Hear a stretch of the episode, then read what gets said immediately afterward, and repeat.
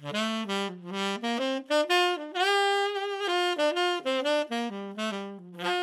everyone. Thanks for tuning in. I'm Elise Mullen, host of this week's episode of Bookmarked and Dogeared, a podcast about writing and creativity. Today, we're sitting down with third year dramatic writing student Ben Elhav. Ben's poetry has appeared in the Toronto Public Library's Art and Literature Review, Young Voices. He was also recently featured in Districts Magazine Square 95 with his piece Crossed Words. I hope you enjoy.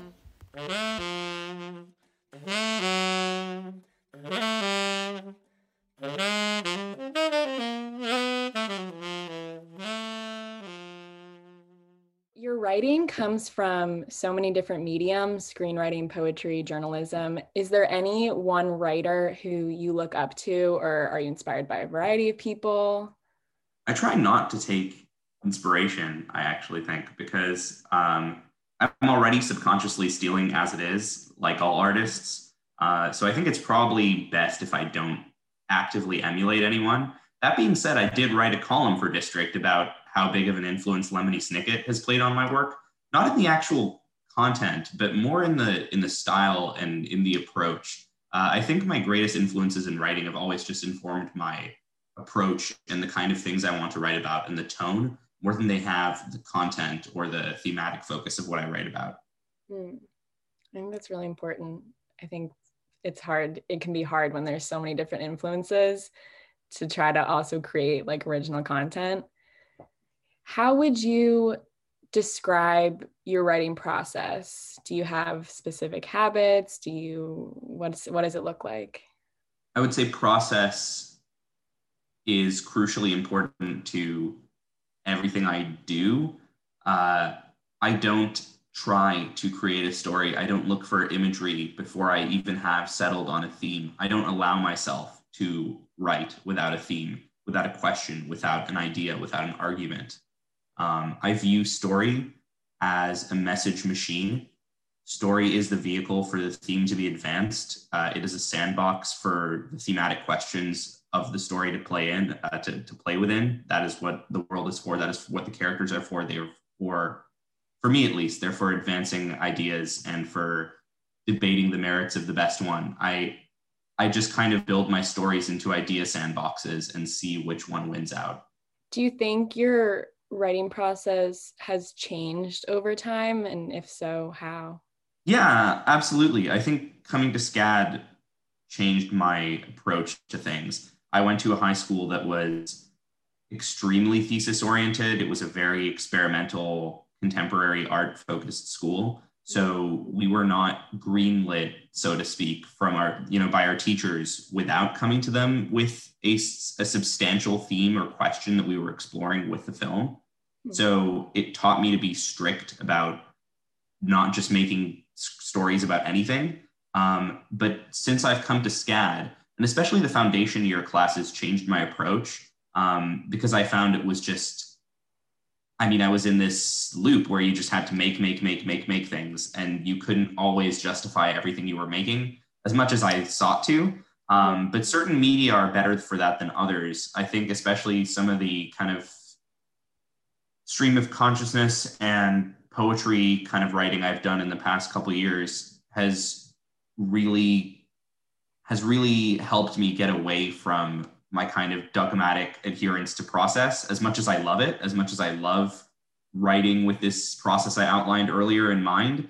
I think exploring different media and different forms has taught me to be a little bit more open about how I approach uh, a story or a piece of writing. Can you talk a little bit about, I guess, your high school experience? Do you think it was helpful to come from a place that was more strict? Did you feel like you could still take liberty if you wanted to, to explore different creative paths in it? Like, I know I came from a high school who was very math and science oriented. I was definitely one of the few who wanted to pursue an art career, art degree. So I feel like that pushed me in some ways, but also restricted me. Yeah. Um, when I said strict, I meant strict in the sort of in the philosophy of the school, being that you wouldn't get away with just passing off a story without an idea or a theme or a question behind it. The teachers could tell if you were if you were BSing them and if you were advancing something you didn't care about. Um, so that's what I meant by strict. But in terms of what was open to me to create, it was about 10 times more open open, quote unquote, than than I found the environment to be in SCAD because there was no commercial orientation at all. There was no interest in what sells or what drives numbers. Um, it was literally just speak your truth uh, for four years. Um, that was, you know, what what you heard again and again and again in one form or another. So coming to SCAD was kind of an adjustment. Um, in some ways, this kind of four years of exploring what okay what do i as ben have to say about the world? What are the things i most care about? In some ways that was really nice because i had a leg up on a lot of scad students who'd come to come to their respective majors with amazing technical skills but had never been asked seriously to think about what they believed in or what they wanted to say with their art. Um, whereas i've been thinking about that for four years. Um, but on the other hand it's a bit of a downside because i have felt during my time at scad boxed in by different courses and different assignments because the focus is so aesthetic, the focus is so technical, the focus is so much on the end result and not so much on the process. Mm. Can you talk a little bit about your uh, screenwriting, I guess, experience and how maybe that approach is similar or different to something like a journalism piece or another form, form of writing that you maybe explore? I would say it's completely different from other forms of writing that I do. I'd say it's the one that adheres most to this sort of process I set up for you before, which is that I don't start looking at a story without a theme. I'm most strict about that when it comes to screenwriting. I think because screenwriting is a media in which I've been extremely vulnerable and, and personal with what I'm doing. And I've always felt, you know, I don't feel the point in writing a screenplay if it isn't something I care about, if it isn't saying something I want to say. Um, whereas when I write a piece of journalism, uh, that's in service of uh, a club for SCAD or an event that's happening at the school, um, or even not as much, but even even a political or current news piece. I have a different mission, and the mission is sort of to inform um, and give it a nuanced kind of informational treatment of the subject matter. So there isn't as much room for argumentation. That being said, I've started to try to use my thesis focus in in some of the sort of opinion journalism I've been doing recently, I had a piece with SCAD that just came out, you know, in, in Square 95 Crossed Words, which is like it's opinion writing, it's sort of informative, it's journalistic in its tone and its style, but it's it keeps that same sort of thesis focus that I, I have with my screenplays. But yeah, you wouldn't see that in my poetry. You wouldn't see that in um, I mean, in any other writing I do because uh, I, I think um, I don't know why, but I think with screenwriting, I, I, guess I feel more important when I'm getting words down in Courier font. I guess I feel like, you know, like I, I absolutely need to uh to get down the thoughts that matter most and adhere the most to that process. Yeah. No, I'm always really fascinated with I think creativity is such a good way to be able to be super vulnerable. I feel like in different writing, I'm able to open up a lot more than I would to talking to someone on the street. Can you maybe share a little bit more about your vulnerability in screenwriting and how that is in maybe some ways I find it to be more therapeutic and kind of a release to be able to express some stuff that I normally wouldn't. Can you share your experience with that? Yeah, I absolutely agree that it's therapeutic. You know, I think there's this Andre Gide quote that I have sort of everywhere where I make work. It's like on my website, it's on my Instagram. It's like I should probably frame it on my wall. but it to paraphrase, because I'm not going to get it exactly right, it basically says everything that can be said has already been said. Um, but since no one was listening, we must say it again. Mm-hmm. Um, so I sort of think, I guess I think vulnerability is essential because it gets you to look for those things that must be said um, or those things that must be said again that someone's already said, but you feel they're important enough that they must be said again. And I think when you're vulnerable, you can find. I, I know SCAD is a school that's keen on sort of universal truths and universal stories, stories that will appeal to the largest market and to the largest audience, which is, you know, great to a certain extent. Mm-hmm. Um, but I think when you really dig down um, into the personal and the vulnerable, that's when you find those things that must be said or that must be said again. What do you think is, if there is, the biggest misconception about learning screenwriting or anything about screenwriting? Anything that surprised you? Yeah, I have a huge one. I would say the biggest misconception and this won't be true for everyone, but I think the biggest misconception is that writers enjoy writing. Um, I absolutely hate writing as a process. Um, as in the moment, sitting at my computer writing, like the actual act of writing, mm. um, is torturous. Uh, I mean, I don't know about you, but like I, it's this constant sort of fear of oh my god this is going to be terrible. Why should i continue? This is a mountain that i don't even see you know the summit of. I don't see where this is going. And you're just battling that fear through every page i would say. So it can be a torturous process but that doesn't mean that it's not meaningful a lot of things in life are unpleasant but when you're done with them it's it's really about how meaningful the experience was you know i wouldn't say you know, I would say a trip to the dentist isn't pleasant in the moment, but it's clearly meaningful and valuable to my life. Um, and I know it's odd to compare writing to that because you would think writers are just, you know, constantly hoping to uh, to scribble down notes and thoughts and stories, but like it really is to me just something essential, something extremely meaningful, but not always something very pleasurable. I would say. Is there anything that you do to kind of inspire yourself if you're ever feeling in like the, oh man, I really don't want to write today or something like that?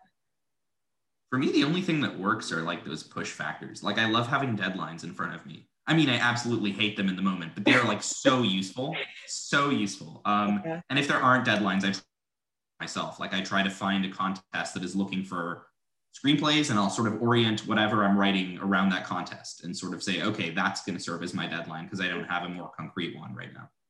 That's very disciplined of you. Can you talk a little bit about Black Box and kind of share what that is? Talk a little bit about the projects that you guys are working on and producing. Yeah, I'm, I'm so glad you asked about that. I'm really excited about Black Box. Uh, Black Box is a democratic writer's room open to students of any major and any level of experience. Um, unlike SCAD's other sort of writer workshop courses um, and, and anything similar to that, Black Box uh, wants you to come in with less of a resume, with less experience, because we feel that developing um, the skill of writing in a team is extremely valuable and that the selective courses that allow you to do that at SCAD um, with their low numbers and kind of high bar on who can get in are maybe not meeting that need. Um, I just want to give anyone who wants a shot at doing that, you know, a fair chance. Um, so what we do is we come up with a new project, a new concept for a TV show every quarter. Again, like everything I do, it's very thesis oriented. People come to our, our pitch meeting with just a couple of sentences, but as long as there's a strong argument, a strong question, a strong idea in it, that's what I push for. That's what I, I hope get, gets made. But everybody who's at the pitch meetings gets to vote. Um, like like I said, very democratic. Everybody who stays on gets to vote for our showrunner for the next quarter as well. That's what we do at the end of every quarter. Uh, and you vote from your peers. So instead of me staying on as manager for life, I'm I'm very happy to uh, to sort of hand over the reins to someone else. Um, yeah, last quarter we we did our first project, which was uh, abstract science. Um, and I think that was pretty big success.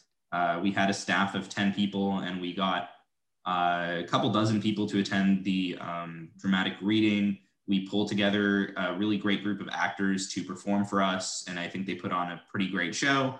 And this quarter, I don't want to give away too many details, but we're super excited about it. Um, I will say that it's a period piece. Uh, so we're going somewhere pretty different in time and space. Uh, our writers room has grown. We've got 14 people this quarter, and I just hope it continues to grow. I, uh, I hope we get a lot of people to reading too. So it's a collaborative process in the projects that you work on. How has that been working through the pandemic? I'm assuming things went virtual for you guys. How did you find that collaborative experience virtually? Was it better? What did you guys have to figure out? Was it harder? I always knew that this was going to be something that had to stand on its own virtually because I came up with this idea in November um, while the pandemic was in full swing. It still is. Um, so I was thinking, how can I make this the most successful it can be using virtual platforms? Um, and so I think we've done some pretty amazing stuff on that front. I know a lot of other teams use Slack and, and other sort of tools like that, but we have a very a very, I would say, a very extensive and uh, well built Discord server, well maintained, uh, with plenty of channels for writers to conference and talk about story, character, world. We literally have channels for each of these different things. Wow. We have conference room channels for different writers' teams to meet because we've separated our staff into teams. Um, so there are individual conference rooms for them to talk. Um, we have a research channel. We have, I mean, it's just, I wanted to build sort of a virtual home um, for everyone to feel as though we were still together physically. I even named the rooms of the server, you know, as though we were in a physical building. So we have the boardroom and the conference room. I really want to create that create that feeling. So we have weekly meetings very frequently and we do a lot of work in that server. So I think I think even virtually there's a sense that we're all um, in the same magical magical space, you know. Mm-hmm. what have you learned from that whole experience about writing and collaboration? Any key takeaways? Um, yeah, of course. I think anytime you work with different people, you learn so much. Um, I thought I was ready to lead this because I'd worked with a writing partner on a pilot uh, previously.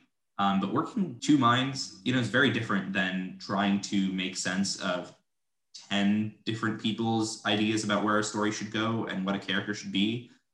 Um, I guess I learned that uh, as much as you may think it's going to be sort of uh, a freewheeling, kind of happy kumbaya session in which everybody comes together and just like forms a collective mind. Um, you know, because this this was a democratic sort of club in its spirit. Um, I sort of learned that there is a place for hierarchy as well. It just has to be sort of a just hierarchy, which all the members, you know, consent to and are interested in. Um, so we have a senior staff, and they proved instrumental in writing the third draft. After all of us sort of, as a staff, all 10 of us kind of figured out the first draft together and the second draft. Mm-hmm. Um, then we said, okay, we're running short on time, and this needs to feel more streamlined. Let's hand it over to four senior staff, and they're going to just sort of polish this up for everybody. So sometimes making decisions in larger circles, it's it comes with benefits and, and sort of and, and sort of trade-offs as well um, because you're you're sort of ceding the amount of work you can do because you need to make sure everybody's voice is heard. But at the same time, that's a wonderful benefit because you have such interesting brainstorming sessions and you get ideas that you never would have thought of in that small group of two or three people. So you found success in so many different areas. Do you want to keep expanding that to tell your stories, or do you think you found your niche? Um, I still feel like I haven't done enough TV and feature writing. Um, I'm really excited right now because I just completed a treatment for my first feature screenplay. But I just I want to write for different length formats. I would say um, I feel like my screenwriting is kind of in the best place it can be right now, and now I just need to push it to to work to different genres and different lengths. I would say. Yeah, sort of taking that. Where do you see yourself, or what do you see yourself doing after SCAD? Do you have any idea? Yeah, I do. It's um, it's really exciting and strange, I guess, mm-hmm. to talk about this. Um, I feel like for a SCAD student, it's weird to say it, but um, I'm going to law school after SCAD, actually. Wow, that's exciting. I, uh, yeah, I went through a very difficult process of sort of disillusionment with film and TV as an industry. It says nothing about whether I love writing individually and whether I'm going to keep submitting my work to contests and competitions and galleries mm-hmm. um, because I do photography too. So galleries um, and film festivals because uh, I make shorts. Um, says nothing about that. I'm still going to do that. I still love that. Um, it was purely a career decision. It was just what kind of life do I want to lead over the next decade? And I could elaborate on that, but uh, that's just um, at least in the near future what I'm thinking about a lot right now. I am curious if you did want to share and elaborate on that just a little bit, kind of your thought process there. Yeah. Um, well, politics and law has always been sort of a second passion for me. Um, mm-hmm. Not even in order after film, just kind of coexisting with film. Um, everything I've written, everything I've made, it always has sort of a socio-political direction to it or a question or angle to it. So it's really not that big stretch for me in terms of the mental space I'm operating in to go look at sort of exclusively kind of law and politics now. But in terms of a career focus, it was just sort of thinking about I had been living a very goal oriented lifestyle for a very long time.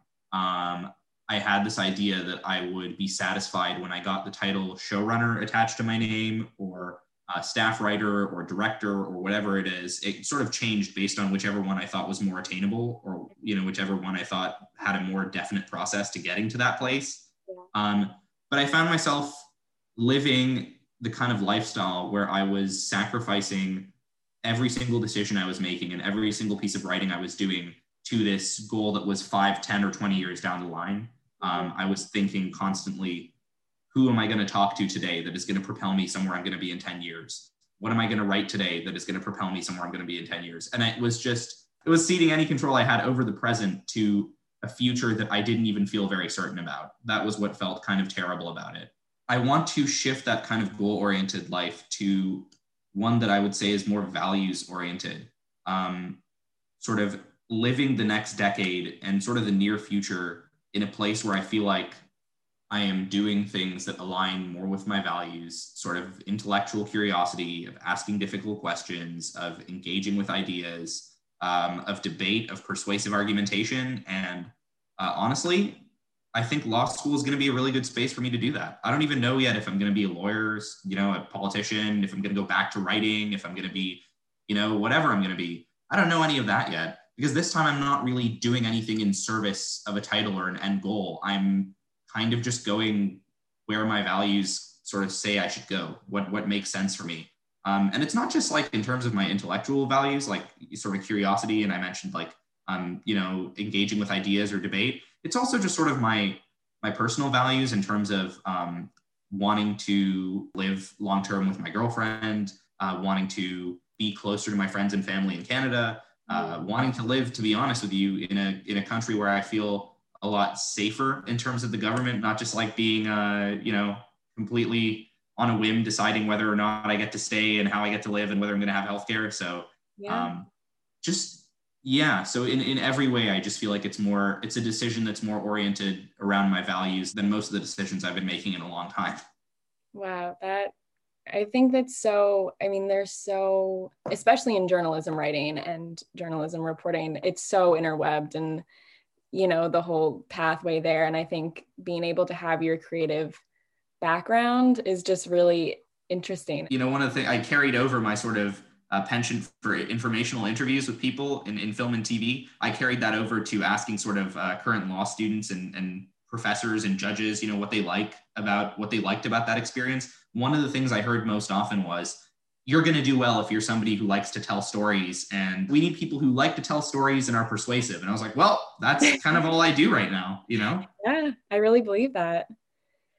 I, my last question that I just like to ask is what advice do you have for people? I mean, you have covered so many different avenues within this creative industry, and then even now going further into a law school uh, path. But is there anything for writers, for screenwriters, for poets, for journalists? Yeah, I do. I do have something I want to say. I know I'm speaking primarily to an audience of SCAD students. So I think what I would say is market reception is great, you know, audience penetration is great, you know, um, but those things are fleeting.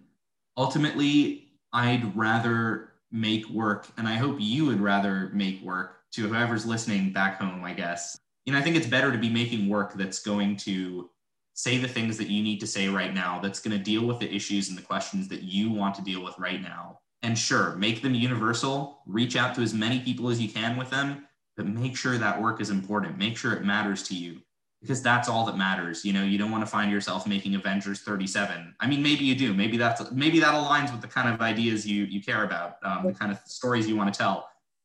But I would say just use that wonderful tool that you have. And I'm going to assume you're all great writers, whoever's listening to this. Just use that wonderful tool you have to get at the ideas and questions um, that you've been putting off, because this is really the best way for you to do that. I would say it's the best tool for you to learn more about yourself and to say the things you care about. So use it well. Hello, everyone. This is Elise again. I hope you enjoyed my conversation with Ben and hearing about his creative process. I wanted to thank you for listening to this week's episode. Check back again on Sunday, April 24th for our 10th episode. As always, our podcast is available on Spotify or at scaddistrict.com. Thanks again.